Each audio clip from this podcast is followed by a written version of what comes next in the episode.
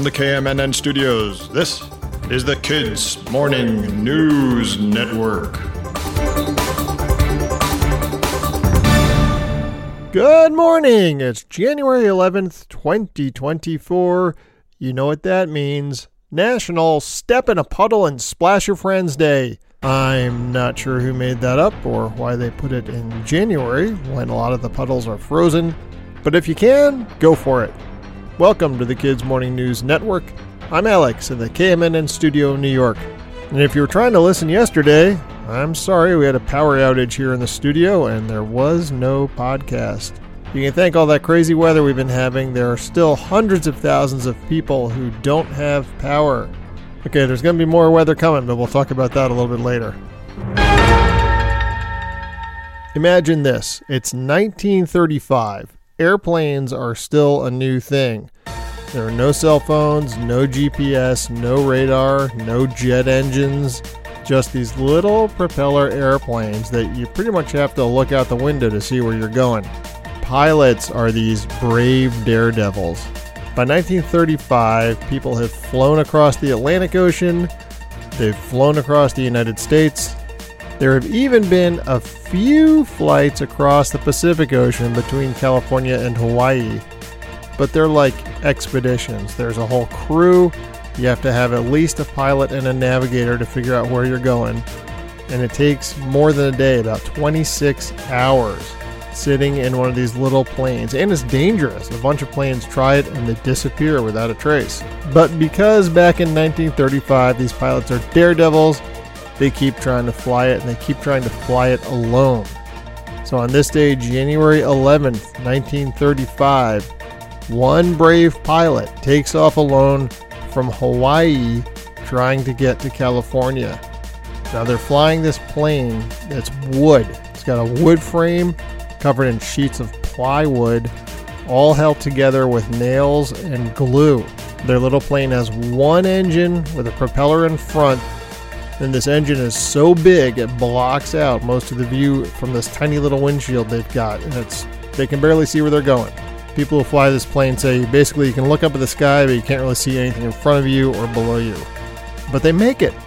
Trip takes 19 hours, but this pilot becomes the first person to fly alone across the Pacific Ocean. Of course, it's no big deal. This is a famous pilot one more record. She's already got a bunch of records. Her name is Amelia Earhart. And the Pacific Flight was actually one of the last records she set because two years later, again over the Pacific Ocean, she disappeared while she was trying to fly around the world. And it's still a mystery even today. All right, time for the daily riddle. Tuesday's riddle was I get wet while I'm drying. What am I? Answer a towel.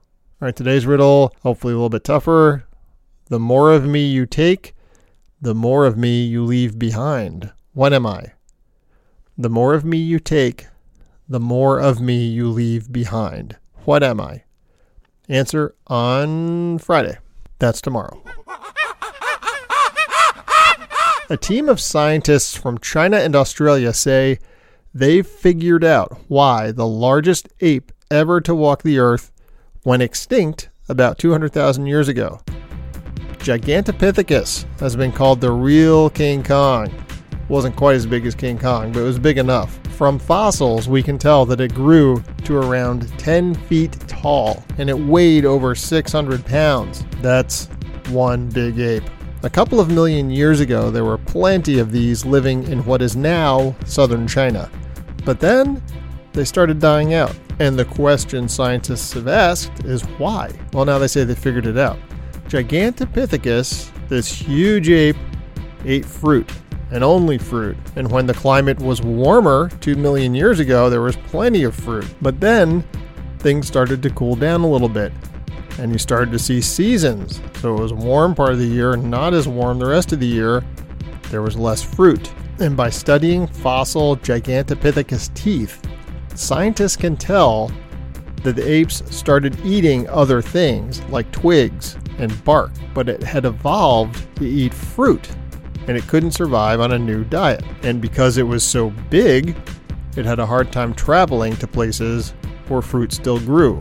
And so it became extinct. What would that be like? An ape 10 feet tall, 600 pounds. That'd be something. Whoa!